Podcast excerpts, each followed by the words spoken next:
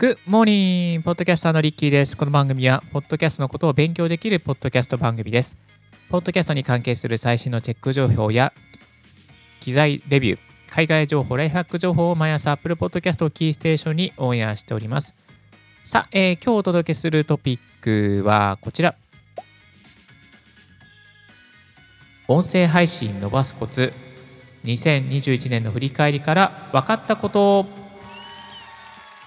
というテーマでですね、お送りさせていただきます。実はですね、これテイク2なんですけども、さっきですね、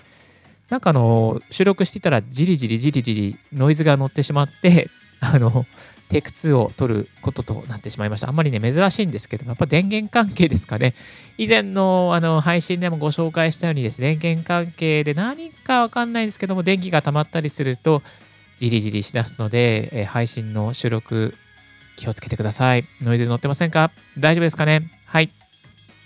さあ、えー、本題に戻りまして、えー、音声配信伸ばすコツですね。まあ、これ私が言えるレベルレベルじゃないんですけれども、あの、いろいろとですね、あの、4000分ぐらいですね、配信する中から気づいたことをですね、いくつかシェアさせていただきたいと思います。さあ、一つ目のコツはこちら。聞かれる時間を意識しよ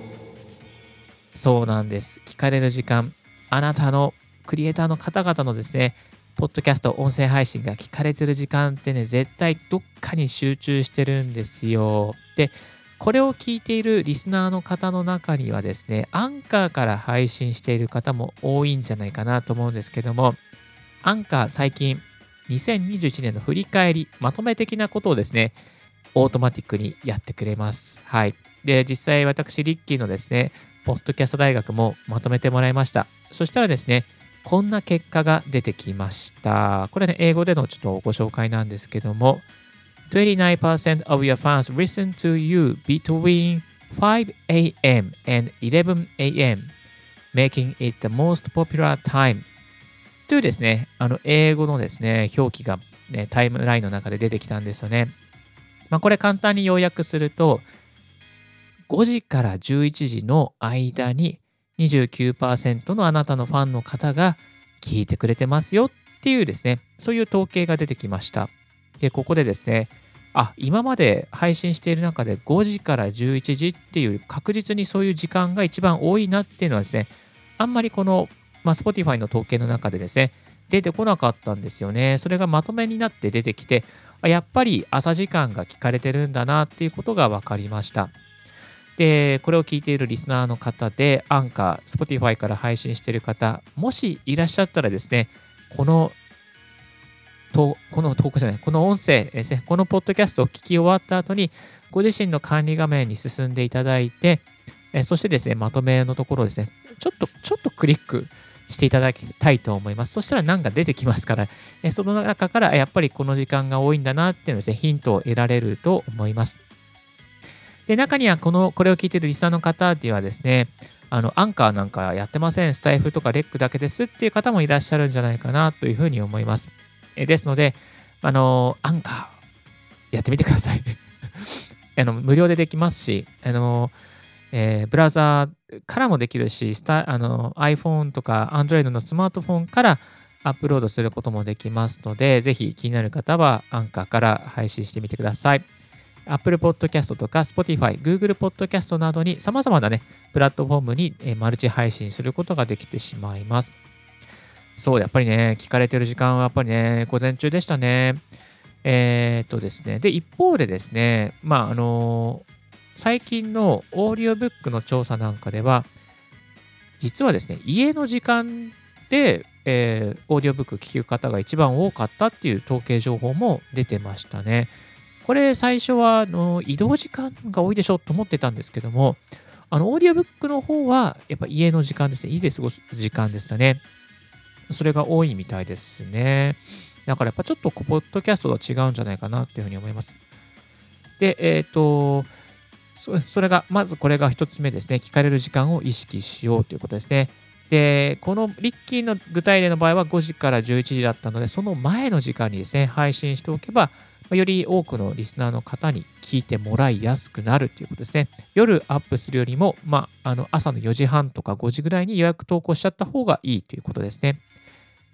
で、ある統計、あのもしリスナーの方の統計が例えばね、あの 11, 11時から3時の間に聞かれているのが多ければ、10時ぐらいにアップするとかね、そんなこともできるんじゃないかなというふうに思います。はい、これが1つ目のコツでした。2つ目のコツはこちら。電車の中でも聞きやすい音圧に調整しよう。そそうなんです。やっぱりね、えー、ポッドキャストって移動時間に聞いてもらいやすいですね。そして特にですね、まあ、朝の移動時間に聞いてもらう方が非常に多くなっています。で、そうするとですね、移動の時ってやっぱりが周りの音が大きいので、例えば電車の中の物音とか、まあね、自動どの自動のアナウンスの音とかもあると思うんですけれども、まあ、そういういろんな外圧の外,、まあ、外音がある中でイヤホンを聞きながら聞いてもらっているので、ある程度聞きやすい音の調整というのが必要になってきます。で、えー、ここでですね、ポッドキャストの、まあ、あの、音の、なんだろうな、あの、大きさですね。まあ、簡単に言えば大きさをある程度割れ、まあ、割れない程度ですね、収録の時に割れない程度に持ち上げておくっていう必要がありますし、また、あのね、マニアックなんですけども、あの、DAW ソフトとか、ノイズのリペアリングソフトとか使いますと、ラウドネスと言いまして、えその、ある程度ですね、音の大きさをですね、あの上げることもできちゃいますね。まあ、その放送用のこの音圧とか、全体的な大きさを上げることができちゃいます。ちなみに、ポッドキャストの場合はですね、マイナス16っていうところの値まで、まあ、上げるようにしています。えー、この放送、リッキーの放送はですね、マイナス18ぐらいにね、えー、しているんですけども、あのー、やっぱりね、それぐらいにしないとですね、ちょっとね、リスナーさんにとって聞きづらくなっちゃいますね。で、以前いただいたコメントの中で、まあ、Apple Podcast だった Apple Podcast か、Apple Podcast に全体のマスターボリュームアップをお願いしますと言われてしまいました。えー、これはね、聞いたときね、すごくショックだったんですけど、あ、やばいと思って、で、実際に家族に聞いてみたんですよね。ちょっとこういうコメントいただいたんで、試しにあの私のポッドキャスト聞いてくれないってお願いしたら、あんたのポッドキャスト小さかったよ。声、なんか何言ってるか分かんなかったよっていうふうにフィードバックをもらいました。ですので、これを聞いてるリスナーの方、多分大丈夫と思うんですけども、念のためにですね、第三者とか周りの方に、ちょっとボリューム大丈夫かなってね、聞いてみるのもありじゃないかなというふうに思います。意外とね、あのー、そのボリュームが小さすぎて、えー、リスナーの方にね、ちょっとお手間を取ってる場合もありますね。あの、ボリュームが小さいと、ボリューム上げなきゃいけないじゃないですか。これってね、リスナーの手間をすごく取ってることなので、リスナーの方が何もしなくても、そのまま、えー、ポッドキャストを聞けるようにするために、ある程度ね、えー、ボリュームを上げたり、音圧を上げておくっていうことは、ちょっとテクニックとして必要ということを覚えておいていただけたらと思います。はい。これが2つ目の電車の中でも聞きやすい音圧にしようでした。そして2つ目がこちら。リスナーさんの時間いただいている感覚。そうなんですよ。リスナーさんのお耳をお借りしています。というですね、お時間いただいてますっていう感覚が非常に大事です。えー、もしあなたがインフルエンサーさんでしたら、この辺は全然気にしなくていいんですけども、もう無名のクリエイターですね、もう一から始める方でしたら、私も含めてなんですけども、あの、お時間借りてますみたいな感じのね、感覚は大事ですね。で、まあ、具体的にはだいたい10分とか15分ぐらいが今の日本の音声配信の中で聞いてもらえる範囲かなっていう感じですね。で、20分とかなるとちょっと、ちょっと離脱しちゃいな、しちゃうなっていうところがありますね。まあ、10分でも内容によってはあるんですけども、私の場合はね。えー、なので、対策としては、結論を最初に言うと。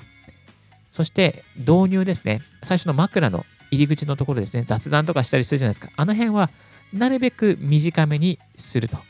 いうことが大事ですね。そして、ちょっとも細かいところに行くと、早送りしても聞きやすい喋り方、単語をしっかり一つずつ丁寧に話すとか、まあそういうね、こう、ケアをしていくっていうことも大事になっていきます。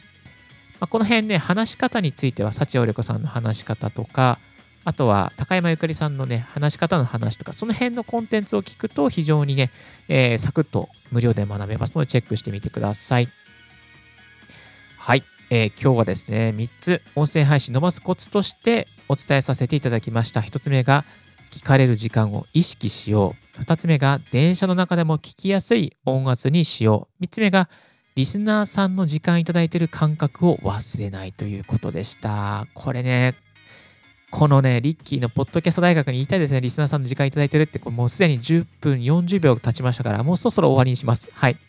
という感じですね。もうそろそろ終わりが見えてまいりました。今日も最後までお聴きいただきまして、本当にありがとうございます。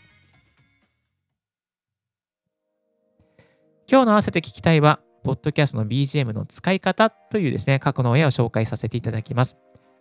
実際にポッドキャストの BGM 入れ方やフェードアウトの仕方、そして選び方、どこから選べるのか、どんな音量にしておけばちょうどリスナーの方に心地よく聞いてもらえるのかっていうことをですね、喋っておりますので参考になれば、もし聞いていただけたらと思います。そして、えー、最新のポッドキャスト関連ニュースなんです。これはね、ニュースではないんですけども、こんな案件がありました。えー、クラウドワークスの中に、えー、ボイシーの BGM を、えー、ボイシーの BGM のようなイメージっていうことで、ポッドキャスト用 BGM 作成依頼というですね、案件がありました。まあ、ボイシーのようなイメージで BGM 作ってくれる方を探してますっていう内容だったんですけども、案件的には、えー、1万5000円ぐらいのですね、案件になってましたね。はい。えー、これを聞いてるリスナーの方の中で、作曲ができる方、そして、まあ、ラジオとかポッドキャストが好きな方いらっしゃったら、こういうのね、エントリーしてみるのもありなんじゃないかなというふうに思います。概要欄の方にリンクを貼っておきます。